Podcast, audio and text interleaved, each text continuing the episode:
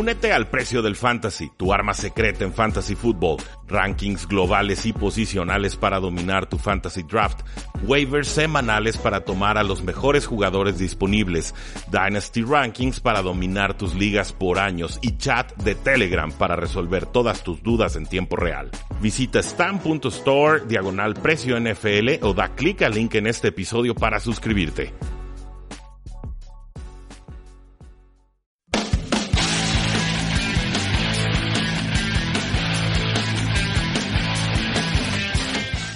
Saludos a todos, bienvenidos a otro programa más de Tres y Fuera, donde la N F L no termina y nosotros tampoco. Mi nombre es Rudy Jacinto y el día de hoy pues quisiera platicar sobre todo lo que nos dejó la semana dieciséis de acción N F L, una semana llena de consecuencias importantes para la postemporada, con equipos que ya aseguraban su pase a la gran fiesta, otros que se nos quedan por el camino, pero ya hablaremos eh, de cada uno de ellos. Vamos viendo cómo se van configurando tanto la A F C como la N F C, cuáles son los escenarios que se pueden ir dando a lo largo de la liga para que equipos terminen de confirmar su pase a postemporada o de una vez por todas terminen quedándose en el eh, camino. No olviden que este programa lo pueden seguir como podcast en Tres y Fuera N F L, se descarga desde sus celulares y así están recibiendo contenido exclusivo a lo largo de todos los días. Pueden seguirnos en facebook.com diagonal Tres y Fuera, en Twitter como arroba paradoja N F L y en tres y fuera punto com. Muchísimas gracias a todos ustedes por eh, seguirnos eh, día con día, semana con semana.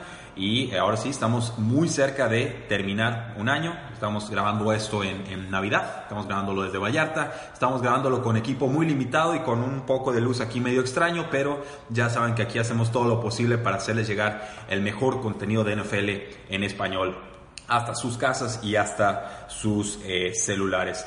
Creo prudente comenzar hablando de, del partido que a mi parecer tiene las consecuencias más importantes para postemporada. El primer partido de la jornada, un juego muy emocionante, muy distinto por cómo se jugó a diferencia de la mayoría de los partidos a lo largo de la, de la temporada. Y claro que estoy hablando de Los Angeles Chargers perdiendo diez a veintidós contra los Baltimore Ravens, un juego en el que yo tenía como favoritos a Los Angeles Chargers, en el que creí que ya estaban listos para ganarle a casi cualquier equipo de la liga, en el que venían enrachados, venían de ganarle a Kansas City, venían de ganarle a los Pittsburgh Steelers, venían de hacer cosas muy importantes en la N F L, pero eh, se toparon con un rival durísimo, un rival complicado, un rival con un juego terrestre formidable, un rival con una defensiva que es absolutamente asfixiante, un rival que interceptó a Philip Rivers en su primera jugada del partido, un rival que apresuró veinte veces al mariscal de campo de los Chargers, veinte veces, los podemos hasta desglosar por cada uno de los jugadores de la línea ofensiva de Los Ángeles. El tackle izquierdo Russell Okung permitió cuatro presiones a su mariscal de campo. El guardia izquierdo Dan Feeney permitió dos eh, apresuramientos o hurries a su mariscal de campo. El centro Mike Pouncey, que ha jugado bien este año, cuatro presiones que permite a Philip Rivers. El guardia derecho Michael Schofield, dos presiones que permite. Incluso el tackle derecho, y este sí fue el, el que reprobó por completo la prueba, ocho presiones permitidas sobre Philip Rivers. Con una eh, actuación, con una, eh, un desempeño de este tipo de la línea ofensiva de los Chargers, va a ser muy complicado que puedan hacer cosas importantes en esta eh, postemporada. Ciertamente esperaba mucha presión de los eh, Ravens. Es un equipo que sabe diseñar jugadas, que sabe diseñar eh, presiones con, con esquemas complicados, pero no esperaba un colapso de este tipo de la línea eh, ofensiva. Un juego extraño para el pateador Justin Tucker, completó tres de cinco goles de campo, normalmente tiene el cien por ciento de efectividad. Eh, inusual, una, fue un intento de cincuenta y tres yardas, ese sí es un error que le podemos achacar perfectamente a él. El otro fue un intento de sesenta y cinco yardas, muy muy muy osado, ya antes de que se acabara la, la primera mitad, no le podemos reclamar esa eh, jugada. Lo que me sorprendió mucho de la ofensiva de los Ravens, los que vieron el partido entenderán que Lamar Jackson por el momento no está listo para ser un gran pasador en la N F L. Hace detección de jugadas, busca al jugador abierto y todo, pero está teniendo imprecisiones que yo no le vi en mi escauteo de cuando él estaba como mariscal de campo en la Universidad de Louisville, cuando incluso llegó a ganar el trofeo Heisman. Esto me está extrañando de él, pero sin embargo es tan grande su amenaza terrestre y también la forma en la que se compenetra con el corredor Gus Edwards, que por ahí incluso vi una jugada en la que los Ravens convierten en tercera y doce. convertir en la N F L moderna en tercera y doce es ridículo, es absurdo, es impensable, y es algo que hicieron los Baltimore Ravens en este partido. Hubo un fumble de Kenneth Dixon empezando la segunda mitad, con los Ravens arriba seis a tres. Ahí alcanzan los Chargers a tomar alguna ventaja con un touchdown de, Josh, de Joshua Gordon, iba a decir, de Melvin Gordon. diez a seis iban los Chargers. Más adelante y muy rápido contesta eh, Baltimore con un touchdown de sesenta y ocho yardas a su ala cerrada Mark Andrews, el novato. trece a diez arriba los Baltimore Ravens. Después un fumble six de Tavon Young cuando los Chargers iban por la remontada con tres minutos por jugar. Este fumble lo comete Antonio Gates, termina costándole el partido a los Chargers. Como decía, los Ravens ganan con defensa asfixiante, no con robos de balón, no convierten por ahí una, una, un intento de dos puntos, y al final el partido se acaba con una Ave María que intercepta Marlon Humphreys, una especie de volado o pase final de Philip Rivers. Pero en líneas generales un gran resultado para Baltimore, que se apodera de la A F C Norte y que ahora tendrá que jugar contra los Cleveland Browns en la semana diecisiete. Si ganan, pasan y ganan la división. Si pierden, están a expensas de lo que hagan los Pittsburgh Steelers, y entonces hay muchas eh, combinaciones, muchas posiciones en las que pueden caer los Baltimore Ravens en estos momentos. Pero en la semana dieciséis hicieron la tarea. En cuanto a los Chargers, pues eh, pierden una oportunidad de oro para alcanzar a los Kansas City Chiefs, eh, desafortunadamente para ellos, pero eh, ciertamente no pierden demasiado más allá de esa posible localía en postemporada. Ya su pase a, a la gran fiesta está eh, garantizado. El otro partido, bueno, uno de muchos que tuvo implicaciones de postemporada, fue el de Filadelfia contra los Houston Texans, un partido en el que vimos aquí a los Texans para perder el partido. Creíamos que iba a ganar Filadelfia y finalmente así se confirma. Termina ganando Filadelfia treinta y dos a treinta en un juego muy emocionante. Quienes no lo vieron, búsquenlo, eh, vale mucho la pena, por lo menos el resumen, aviéntenselo. Creo que se van a divertir Eh, bastante. Con las Águilas de Filadelfia destaco sobre todo que están utilizando una formación que yo les pedí a gritos, pero a gritos, que empezaran a utilizar, que era eh, la formación doce, que es una formación que tiene a un corredor, a dos alas cerradas y a otras dos Eh, alas abiertas. Es una formación bien difícil de defender si tienes buenas alas cerradas capaces de bloquear y de eh, atrapar pases. Zach Ertz es un bloqueador adecuado, así a secas, pero un fantástico receptor. Eh, su compañero, el ala novato Dallas Goedert, es un aceptable eh, receptor, pero un fantástico bloqueador. Creo que al no tener a estos dos jugadores en el campo, las Águilas de Filadelfia estaban pagando el precio. En las últimas dos semanas han empezado a utilizar más esta formación, y esto significa que las Águilas han tenido sus dos mejores semanas anotadoras de forma consecutiva, y con Nick, Ho- Nick Foles bajo centro. Del lado de los Texans, por lo de Jadeveon Clowney, un despedazando por completo a la línea ofensiva de las Águilas de Filadelfia, despedazando por completo el tackle izquierdo Halapoulivaati Vaitai, un jugador que no ha estado bien este año. Forza de Jadeveon Clowney un strip sack sobre Nick Foles, que termina en un touchdown de Houston en la siguiente jugada. También consiguió un holding call de Vaitai, que pone a las Águilas de Filadelfia diez yardas más atrás en su ofensiva. Tuvo tacleadas para cero yardas y para menos una yarda, y todo esto lo hizo en la primera mitad.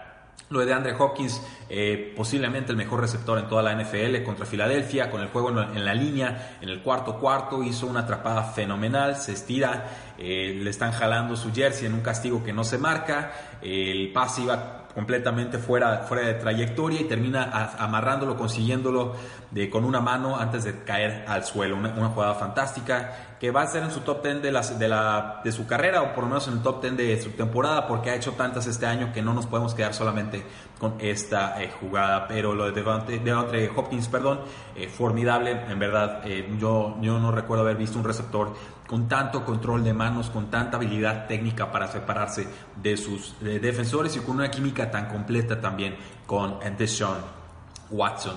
Lo de Devontae Maddox, el jugador de la secundaria, cuarta ronda, novato de las Águilas de Filadelfia, está jugando bien, está mejorando en esa posición, estuvo competitivo, estuvo muy agresivo en, la, en el mejor sentido de la palabra en esa defensiva de las Águilas de Filadelfia. Y la nota triste, la de Demaryius Thomas, que sufre una lesión del tendón de Aquiles, una ruptura, fuera por el resto de la campaña, en duda si va a regresar o no con los Houston Texans la próxima temporada. Entonces se siguen lastimando los receptores de los Texans, pero parece que recuperan al novato Keke Coutee y será el receptor número dos del equipo de aquí hasta donde lleguen en la postemporada. Jugadas claves en el partido, pues el punto extra fallado por el pateador de las Águilas, Jake Elliott, les deja ahí una desventaja de un punto cuando eh, Houston empieza a remontar el partido. Terminan quedando treinta a veintinueve, y ese puntito que no alcanzó a convertir eh, Jake Elliott pues pone en, en muy serios aprietos a Filadelfia. Más adelante, pues, un fumble del corredor Josh Adams, el primero de su carrera, da vida a Houston con seis minutos en el reloj. Iban veintinueve a dieciséis en ese entonces, arriba las Águilas, terminan con un touchdown al corredor Deontay Foreman. Bienvenido regreso a la N F L. Veintinueve a veintitrés, todavía arriba las Águilas. Pues más adelante se escapa Deshaun Watson de tres tacleadores, yo no sé cómo le hizo, convierte en tercera y once. Después se adelanta Houston veintinueve a treinta, treinta era el, el marcador de Houston. Y entonces tiene que llegar la magia de Nick Foles. En una tercera y diez en zona roja, pase profundo, unas cuarenta yardas, consigue a Alshon Jeffrey esa, esa fantástica recepción, mientras está recibiendo un impacto, un defensivo, y lo dejan, parece golpeado de la zona del estómago o de las costillas. Más adelante Jake Elliott convierte un gol de campo, eh, consigue los tres puntos, y con eso, sin mayor tiempo en el reloj, las Águilas se mantienen con vida. ¿Qué necesitan las Águilas para llegar a postemporada? Necesitan ganarle a los Washington Redskins en la semana diecisiete, y necesitan sobre todo que los Vikingos de Minnesota pierdan contra los Osos de Chicago. Si se dan esa combinación de dos resultados, las Águilas volverán nuevamente a postemporada. Fue un juego de equipos contendientes, de equipos fuertes. Águilas viene en ascenso, se la está creyendo mucho. Nick Foles se está arriesgando en pase profundo y le está cayendo bien al equipo. Eh, los sorprende que dejaran una ventaja de trece puntos, pero eh, finalmente se entiende que también que los Houston Texans son un equipo con defensiva y con ofensiva que nunca están muertos y que pelean hasta el último segundo. Nick Foles termina con cuatrocientas setenta y una yardas aéreas, además de cuatro pases de touchdown. Su cuarto partido de más de cuatrocientas yardas con las Águilas de Filadelfia, son un récord de franquicia. Tuvo un fumble costoso en zona roja que costó o terminó costando un touchdown, y por ahí también tuvo una intercepción. Lo de Zach Ertz rompe el récord de más recepciones para una ala cerrada en la historia de la N F L. El récord era de Jason Witten. Termina con eh, teniendo doce recepciones en este juego para ciento diez yardas y dos touchdowns. Con la campaña completa estaríamos hablando de ciento trece recepciones de Zach eh, Ertz. Nelson Aguilar, otra tarde fantástica, ciento dieciséis yardas, un touchdown. Alshon Jeffrey, tres recepciones, ochenta y dos yardas. Los dos tuvieron tardes importantes. El corredor Darren Sproles, perdió mucho tiempo por lesión a sus treinta y cinco años, contribuye con ciento ocho yardas y un touchdown. Josh Adams, pues bueno, decepcionó, once acarreos, veintiuna yardas. Con Deshaun Watson, trescientas treinta y nueve yardas, dos touchdowns. Líder corredor del equipo con cuarenta y nueve yardas y además de dos touchdowns terrestres y un fumble. No jugó Lamar Miller, pero eh, tampoco jugó Keke Coutee, y luego se lastimó de Demarius Thomas. Eh, uno tras otro, tras otro van, van cayendo las piezas ofensivas del equipo. DeAndre Hopkins termina con nueve recepciones, ciento cuatro yardas, y pues tendrá que levantar la mano ya sea DeAndre Carter o Vincent Smith o el mismo Keke Coutee. Está muy mermado el ataque aéreo de, la, de los Houston Texans en estos momentos, y necesitan sobre todo que Lamar Miller regrese en condiciones para poder complementar ese ataque aéreo que tanto adolece en estos eh, momentos. Pero bien, por, los, por las Águilas de Filadelfia, se mantienen con vida una semana más. Los Houston Texans pues sacrifican el ser los segundos sembrados de la A F C, son terceros sembrados en estos momentos, permiten que Patriotas vuelva a ascender a esa segunda posición, que tenga eh, semana de descanso, sobre todo en esa eh, semana de comodines que tanto eh, suele ser complicado para equipos de postemporada, porque estamos hablando entonces de ganar tres partidos antes de llegar al Super Bowl, en lugar de ganar solamente dos, y uno de ellos aparte jugarlo como eh, local. Eh, pero queda mucho por definir. La semana diecisiete va a ser clave con ambas franquicias. Otro juego muy emocionante, este sí no lo vi venir. Indianapolis se salva, tenía que ganar este juego y lo remonta al último segundo. Gana Indianapolis veintiocho a veintisiete contra los Gigantes de Nueva York. Fue una de las grandes sorpresas de la semana. Ganar, estuvieron con ventaja casi todo el, el partido. Esto, esto me, me impresionó bastante, ¿no? Sinceramente no, no sé cómo sucedió. Andrew Luck lidera una serie ofensiva anotadora al final, encontrando a Chester Rogers para un touchdown de una de, de un, con menos de un minuto en el reloj. Fue la primera ventaja de los Colts después de estar en desventaja por catorce puntos al inicio del encuentro. Con esto Indianapolis se mantiene con vida. Tiene un escenario todo o nada. La N F L decidió mandar su juego contra los Tennessee Titans a Sunday Night Football, lo cual significa que equipo que gane es equipo que pasa postemporada. Es el único duelo de toda la semana diecisiete que tiene esa clase de, de enfrentamiento, ¿no? Que el que gane ese juego directamente se va a postemporada y el que no queda eliminado. El drama va a ser máximo y es un duelo divisional, entonces atentos con ello. Andrew Luck termina con trescientas cincuenta y siete yardas y dos touchdowns. Eh, Se esperaba mucha producción de Marlon Mack, se esperaba una ventaja de los Colts a lo largo del encuentro, finalmente no sucede así. Marlon Mack, el corredor, tenía con treinta y cuatro yardas y un touchdown en doce toques de balón. T Y. Hilton, dominante como siempre, ciento treinta y ocho yardas, siete recepciones. Jugadores secundarios como el mismo eh, Chester Rogers, siete recepciones, cincuenta y cuatro yardas, un touchdown. Dontrell Inman también complementario, cuatro recepciones, cuarenta y seis yardas y un touchdown. Eh, fueron eh, jugadores importantes en este partido. Los Colts pierden al ala cerrada Eric Ebron por una conmoción, después de que tuvo apenas tres recepciones para veintiocho yardas. Con los Gigantes de Nueva York, yo creí que les iba a ir mal porque no jugaba Odell Beckham junior por tercera semana consecutiva, pero esta vez Sterling Shepard sí respondió al reto y a la oportunidad. Atrapó seis de siete pases para ciento trece yardas y un, eh, bueno, no hubo touchdown. El ala cerrada Evan Engram, nuevamente cuarta semana consecutiva como ala cerrada número uno en Fantasy Football, seis recepciones, ochenta y siete yardas. El corredor superestrella, Saquon Barkley, pues tuvo menos de cien yardas totales por segundo juego consecutivo. Terminó con setenta y siete yardas y cero anotaciones. Mientras que el quarterback Eli Manning acaba con su cuarto partido de más de trescientas yardas de la temporada. Gigantes jugaba por orgullo, Indianapolis jugaba por su vida. Creo que al final se impone la lógica, pero ciertamente este no era el guión de juego que yo eh, esperaba. Nos dice Ezequiel Palma, por segunda semana, excelente análisis, saludos desde la Patagonia, Argentina. Eh, muchísimas gracias eh, por escucharnos y por seguirnos. Para los que no saben y nos escuchan en podcast, este programa se graba todos los martes de ocho a nueve de la noche como Facebook Live en nuestra página de facebook.com diagonal 3 y fuera y a través de la señal de Sinapsis Radio. Si nos escuchan en vivo, pues eh, mejor aún, porque pueden lanzar sus preguntas y con todo gusto se las vamos eh, resolviendo. Eh, juego importantísimo el de los Santos de Nueva Orleans contra los Pittsburgh Steelers. Ganan Santos treinta y uno a veintiocho. Eh, vi a muchos aficionados a los Pittsburgh Steelers que reclamaban eh, el arbitraje, y creo que lo hacen con justa razón. Creo que el arbitraje sí fue factor. Creo que hay interferencias de pase muy eh, extrañas, muy forzadas, muy exageradas que terminan marcando.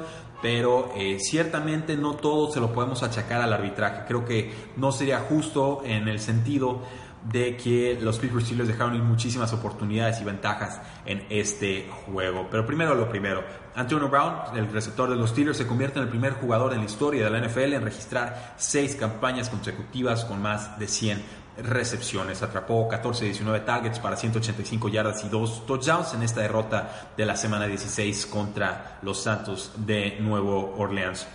Tuvo una recepción absurda, una mano en la parte trasera derecha de la zona de anotación. No alcanzó a meter los dos pies eh, en el campo, pero pues finalmente moviendo las cadenas todo el partido, apareciendo en jugadas importantes, en terceras, en cuartas oportunidades. Es un jugador fantástico, es un, un Hall of Famer, un First eh, Ballot Hall of Famer. Creo que eh, estamos verdaderamente presenciando a uno de los grandes talentos en la historia de la N F L. Lo triste es que por más que haga, no, no parezca alcanzarle al equipo. Este juego presentaba dos ofensivas poderosas, llenas de jugadores estrellas, sobre todo para efectos de fantasy fútbol. No decepcionó el partido. Ambas ofensivas empezaron lentas, se prendió el juego por ahí en el segundo o tercer cuarto. Me parece que Santos domina en la primera mitad, Steelers toma control del partido en la segunda. Y eh, pues finalmente eh, Drew Brees encuentra a Michael Thomas para una pequeña, eh, bueno, una anotación de corto yardaje hacia el final del partido. Con eso toman ventaja los Santos. Pittsburgh tenía oportunidad de por lo menos empatar el partido, quizás conseguir un touchdown del gane. Un fumble de Juju Smith-Schuster, le zafan el balón y con eso se acaba el juego. Pero antes de eso hubo un fumble del corredor suplente Stevon Ridley, eh, se la corrieron, eh, no, la, no consiguen la oportunidad. Por ahí también una jugada de engaño eh, muy mal mandada a mi parecer, y no por el resultado sino por el proceso. eh, Mike Tomlin decide jugársela en cuarta y cuatro, un, un intento de despeje que no se tragó nadie y detienen eh, la jugada, se quedan cortos. Lo ridículo era que el jugador que intentó la corrida, Roosevelt Nix, se levanta y avanza como diez yardas y celebra como si hubiera conseguido el primer down, y obviamente no lo hizo. Y para mí eso encapsula de alguna manera eh, lo talentoso pero también lo, lo ridículamente indisciplinado que pueden ser los equipos de Mike eh, Tomlin.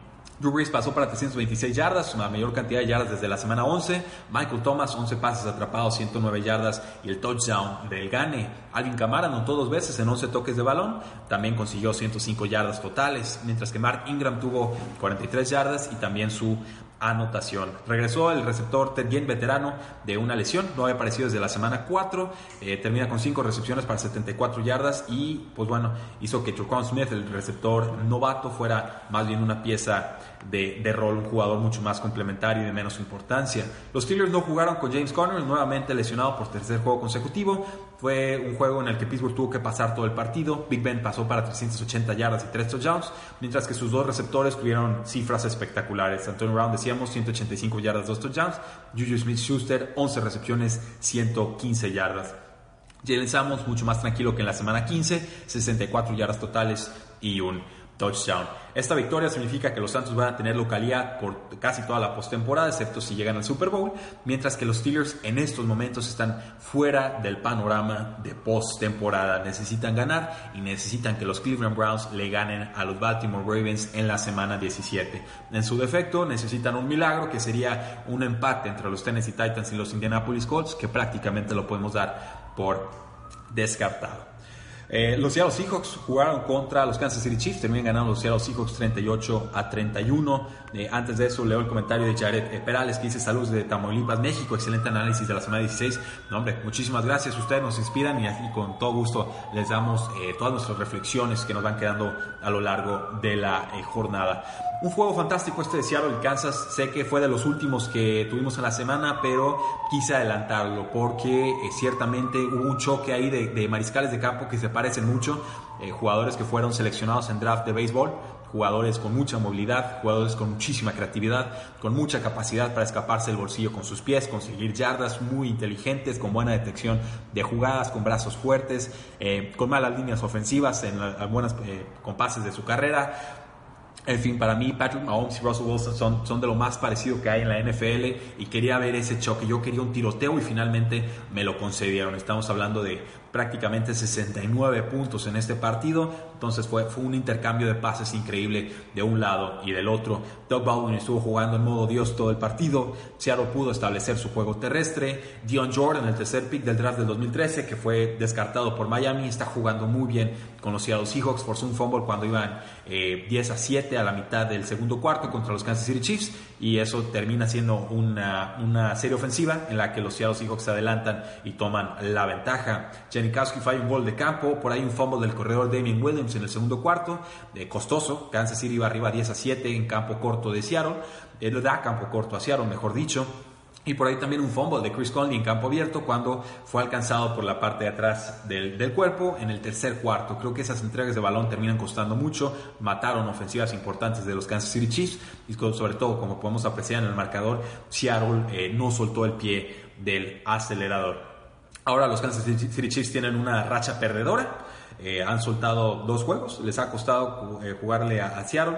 También viene de perder contra Chargers la semana eh, pasada. Seattle estuvo en control del juego casi todo el duelo. Patrick Mahomes pues tuvo menos de cien yardas aéreas en la primera mitad.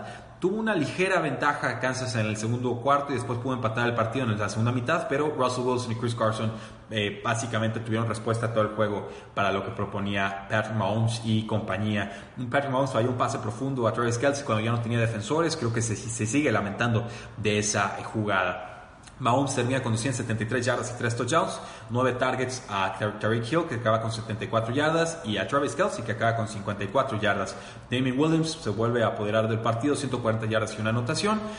Eh, con Russell Wilson, doscientas setenta y una yardas, tres touchdowns, corrió para cincuenta y siete yardas más. Chris Carson eh, superó las mil yardas terrestres esta campaña con sus ciento dieciséis yardas y dos touchdowns en este partido.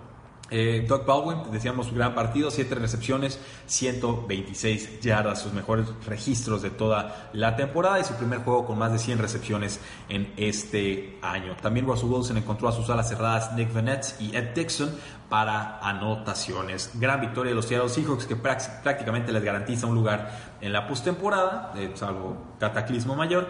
Y los Kansas City Chiefs pues no tienen mucho que lamentar, todavía tienen eh, el primer sembrado de la A F C. Todavía tienen a los Patriotas a un juego de distancia, pero si perdiera Kansas y gana Patriotas, Patriotas se va a primer lugar. Kansas va a jugar contra los Oakland Raiders. No parece probable que pierdan ese eh, partido.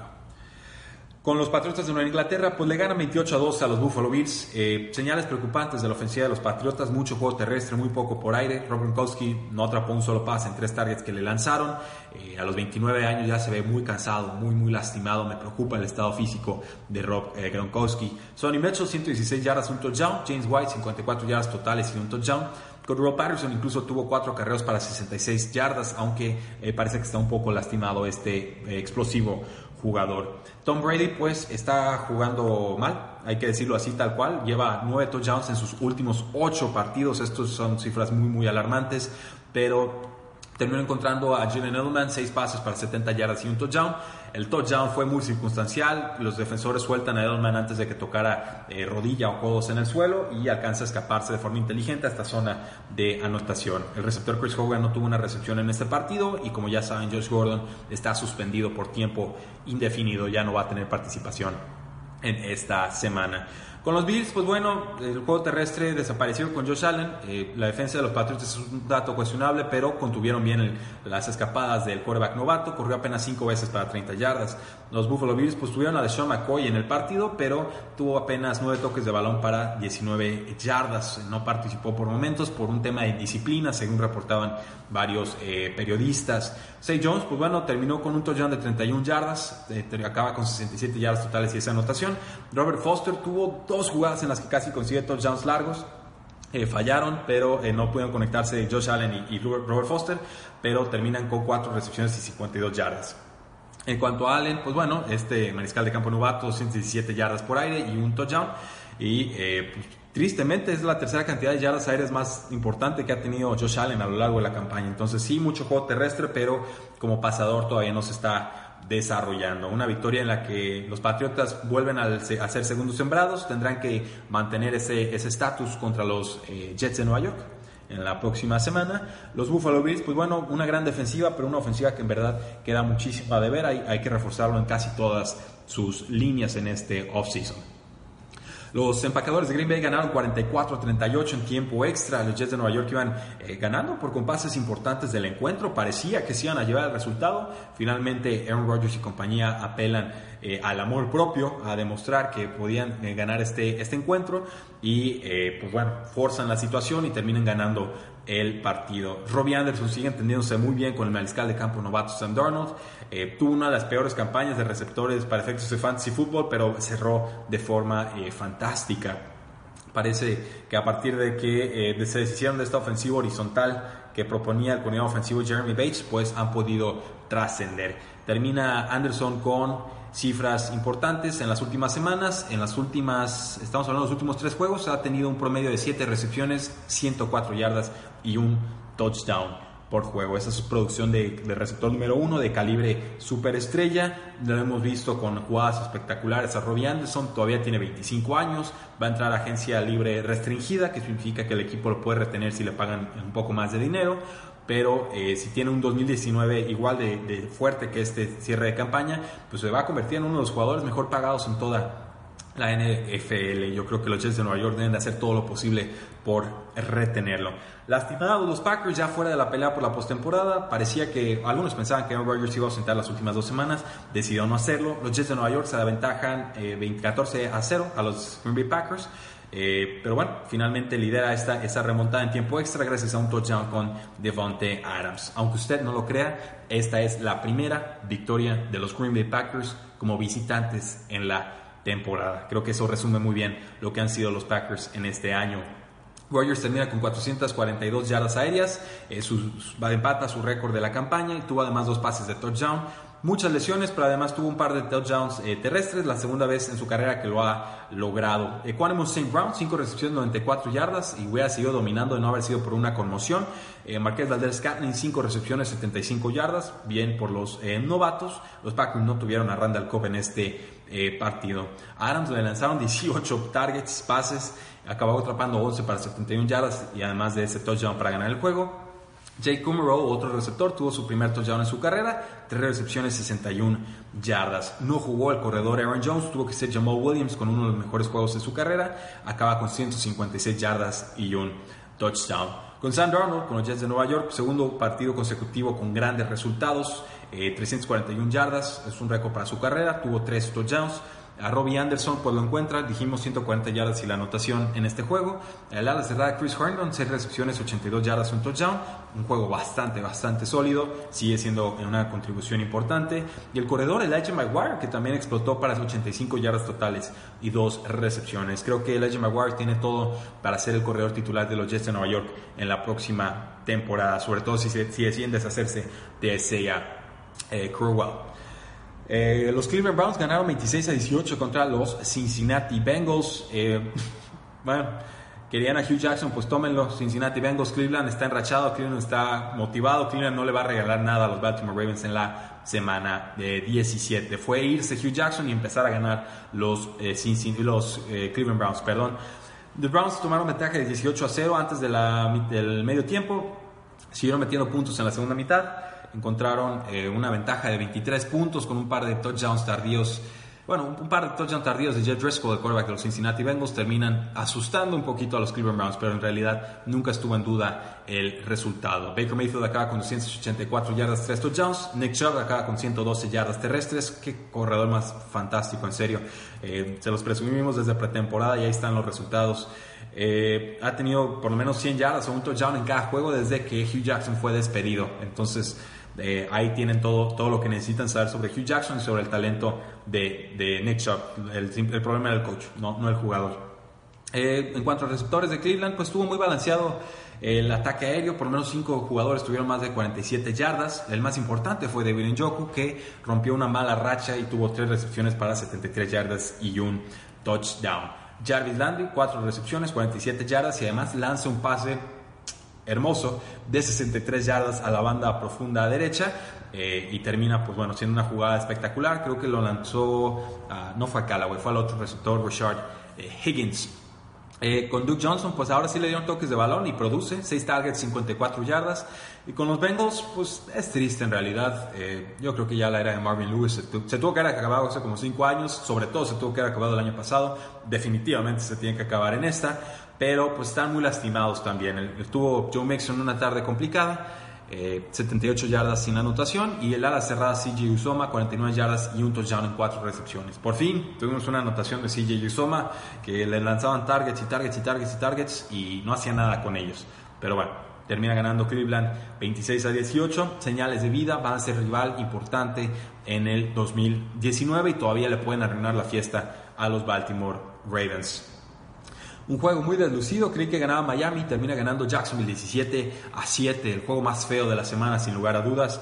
Eh, Miami pues parecía que tenía una ligera oportunidad de llegar a postemporada, pero este juego putrefacto definitivamente nos muestra que no tenía nada que hacer en esa eh, contienda. Un juego lleno de errores, de entregas de balón, de castigos de ambos lados, un juego eh, indigno de un espectáculo del siglo veintiuno.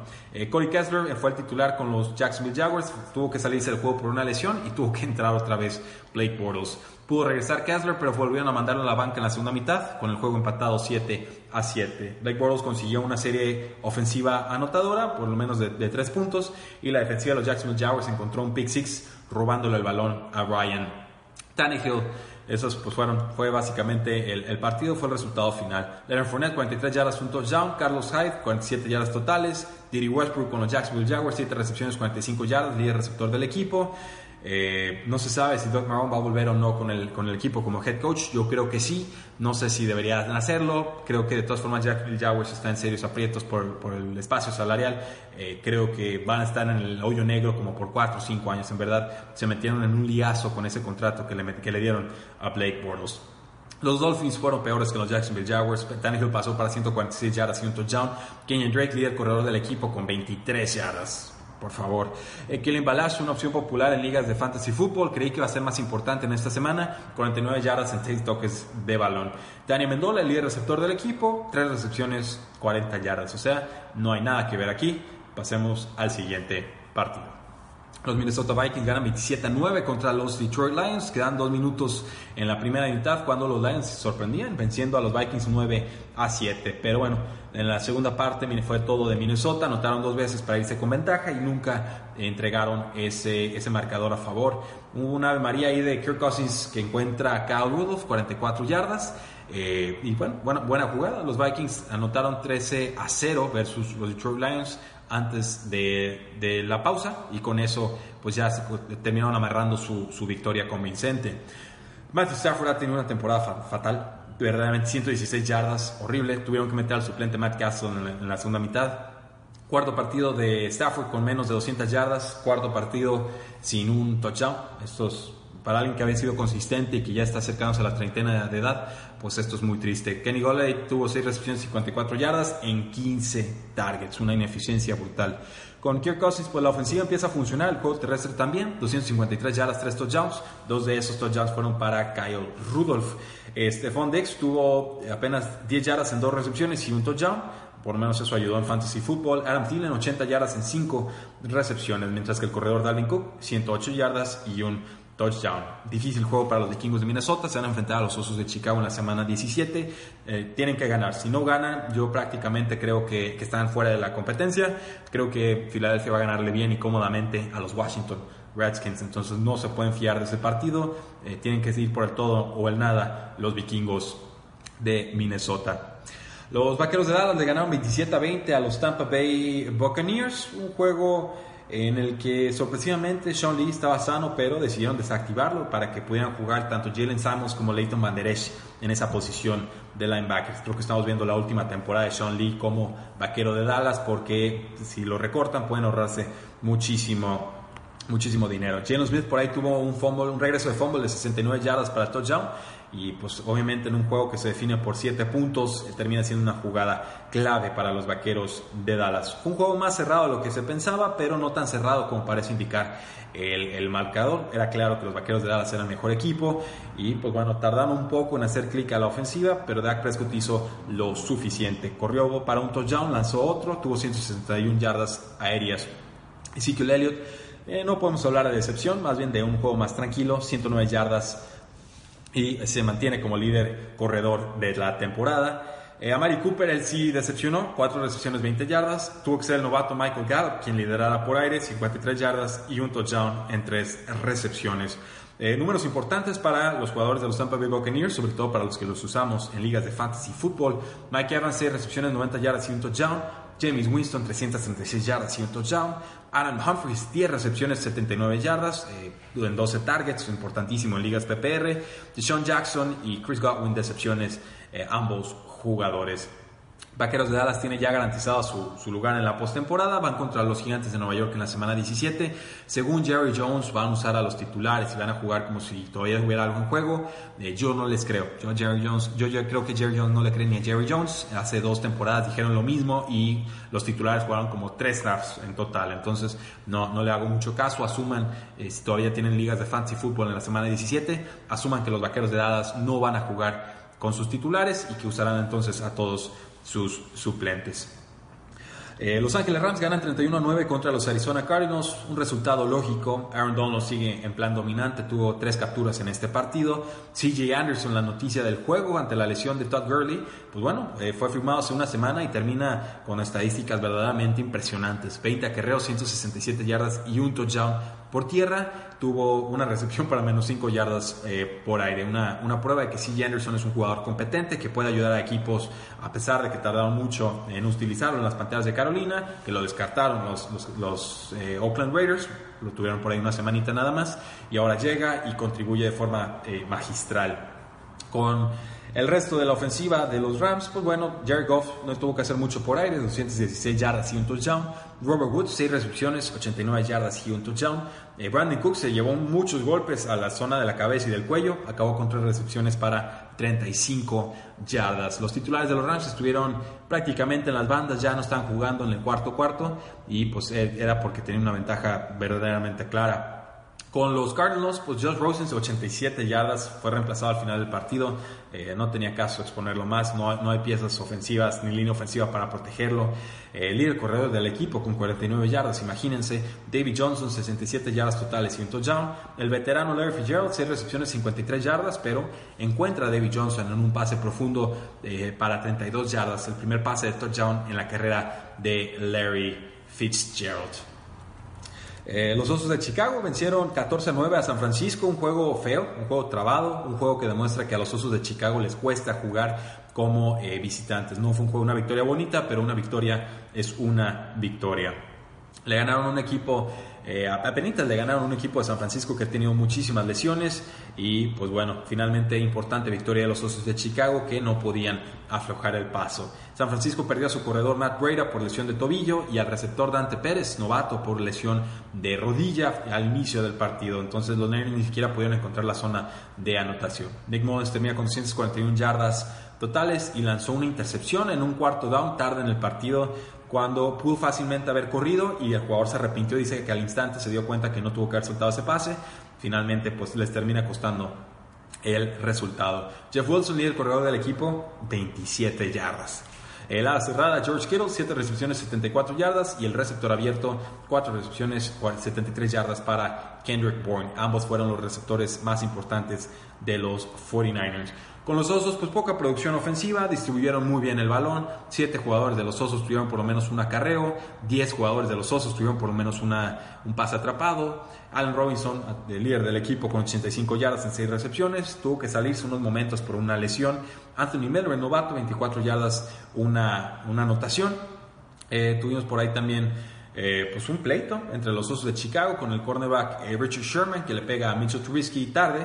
Sherman y el receptor de los Osos Josh Bellamy fueron expulsados del partido. Por tierra, pues los Osos tuvieron a Jordan Howard, cincuenta y tres yardas, un touchdown en trece acarreos, mientras que Terry Cohen fue desactivado con siete toques de balón para diecinueve yardas.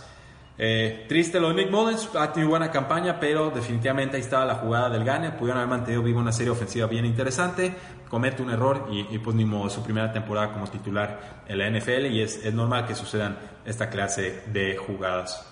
Eh, los Atlanta Falcons ganaron veinticuatro a diez contra las Panteras de Carolina. Ya no estaba Cam Newton con las Panteras, tuvo que entrar Taylor Heineke, eh, muchos pasecitos cortos, seguros, tuvo que salirse por lesión eh, el buen eh, Taylor, tuvo que entrar otro Kyle Allen, un suplente o el quarterback número tres, a, a cubrirlo en el partido. Christian McCaffrey es la noticia del juego. Tuvo eh, doce recepciones en este juego contra los Falcons. Su total en la temporada es de ciento seis yardas. Esto pues son cuatro recepciones más que Matt Forte en el dos mil catorce, que era el líder receptor en la historia de la N F L como eh, corredor en una temporada. Eh, Solamente, bueno, aparte de Forte y además de Christian McCaffrey, pues los únicos jugadores corredores que han superado las cien yardas, eh, perdón, las cien recepciones en una campaña, pues han sido LaDainian Tomlinson y Larry Centers. Entonces, eh, está en muy buena compañía Christian eh, McCaffrey. No va a jugar Christian McCaffrey en la semana diecisiete, ya lo sabemos, no tiene caso, las Panteras ya no juegan eh, por eh, nada. Tenemos un duelo divisional, fue un juego... Eh, peleadito al principio, pero al final pues, se hizo valer la calidad de los Atlanta Falcons, que ciertamente llegan más sanos a este tramo final de la eh, campaña. Creo que Heineke jugó bien, tuvo una serie anotadora al inicio del partido, les dio una ventaja temprana, fue el único touchdown de las Panteras en el encuentro, tuvo que salirse por una lesión en el segundo cuarto, pudo regresar después, pero no fue efectivo con un trío de intercepciones. Eh, Christian McCaffrey en este juego, ciento una yardas, doce recepciones, setenta y siete yardas más por aire. eh, Y por ahí también tenemos producción aérea de la cerrada Ian Thomas, cuarenta y ocho yardas, un touchdown. Curtis Samuel, que ha estado bien estas semanas, eh, siete recepciones, cuarenta y una yardas para el receptor número dos del equipo. D J Moore, una decepción otra vez, diecinueve yardas. Devin Funchess, otra decepción, veintitrés yardas más, ambos desactivados. Eh, Matt Ryan, pues acabó con una buena tarde, creo yo. Una, un pase de touchdown de setenta y cinco yardas que le lanza a Calvin Ridley. También encontró a Mohamed Sanu, ochenta y una yardas, un touchdown. El touchdown fue de cuarenta y cuatro yardas. Julio Jones estaba en duda para participar en este juego por múltiples lesiones. Finalmente sí aparece, pero fue con veintiocho yardas y una anotación. Eh, Tevin Coleman se esperaba tuviera una gran tarde, sale por lesión. Ito Smith, su suplente, ya estuvo fuera en la campaña. Eh, tuvo que ser eh, Brian Hill. quien eh, tuviera ciento quince yardas en apenas ocho acarreos. Creo que Brian Hill va a ser el titular en la semana diecisiete. Brian Hill es un jugador que no ha tenido mucha experiencia en la N F L, no ha tenido muchas oportunidades. Grande, poderoso, fuerte, de una velocidad, línea recta, no tiene mucha agilidad lateral, pero como demostró en este partido, puede tener tardes productivas en la N F L.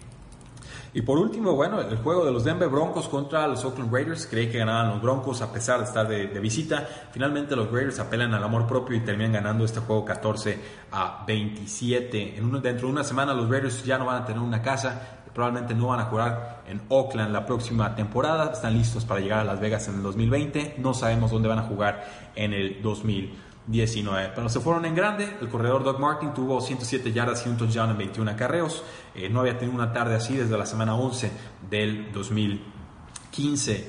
Con eh, Derek Carr, pues bueno, tuvo, tuvo poca producción, veintiséis eh, pases en este juego relativamente cómodo, ciento sesenta y siete yardas en una en, en su producción total, pero eh, finalmente termina encontrando a Jordy Nelson, que se ha vuelto líder en targets y recepciones de el, el equipo. Es opción en Fantasy Football si lo queremos usar en la semana diecisiete. Eh, hashtag no deberían de tener ligas de Fantasy Football que llegan hasta la semana diecisiete, pero sé que muchas así se eh, manejan. Oakland también tuvo un touchdown de noventa y nueve yardas en un regreso de patada, eh, el primer regreso de touchdown Eh, en su carrera desde el dos mil quince, el quinto en su eh, carrera. Eh, del otro lado del balón, pues una tarde un tanto aciaga, triste para eh, Case Keenum, que quizás tuvo la peor tarde en toda su campaña como Bronco de Denver. Hubo por ahí una anotación de Deshaun Hamilton, que se ha vuelto en la opción de pase número uno del equipo a partir de la lesión de Emmanuel Sanders, pero eh, poco más por ahí. Eh, quisiera hablarles de gran producción terrestre de los Denver Broncos, de que estuvieron presionando a, al mariscal de campo Derek Carr, de que la secundaria funcionó bien, de que eh, Vance Joseph se vio seguro como head coach. En realidad no, no puedo presumirle ninguna de estas condiciones. Yo vi que Case Keenum de repente subía el bolsillo, alcanzaba a sacar algunos pases, pero en general estuvo muy impreciso y le interceptaron dos veces en el último cuarto. Entonces eh, no hubo nada que hacer ahí. Triste la forma en la que se acaba la campaña para los Denver Broncos, y bien por los Oakland Raiders, insisto, apelando al amor propio, dándole una victoria a la ciudad que los tuvo tanto, tanto tiempo y que tendrá que dejarlos ir en este offseason. También destacar que John Gruden, por segunda vez en su, en su carrera como head coach de los Raiders, retó una jugada que no se podía retar, una anotación, ridículo, eh, le quitan un tiempo fuera si lo intenta, volvió a perder el tiempo fuera de forma innecesaria. Entonces alguien por favor enséñele cómo funciona esto de las reglas en la N F L moderna. Eh, de mi parte sería todo. Muchísimas gracias por habernos acompañado. Mi nombre es Rudy Jacinto. Pueden seguirnos en nuestras redes sociales como facebook.com diagonal 3 y fuera, en Twitter como arroba paradoja N F L, en tres y fuera punto com. Eh, suscríbanse al podcast tres y fuera N F L, les llega contenido casi todos los días de la semana.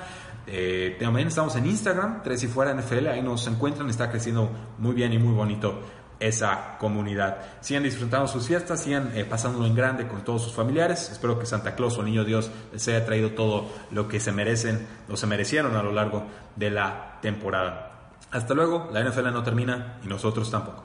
Tres y fuera.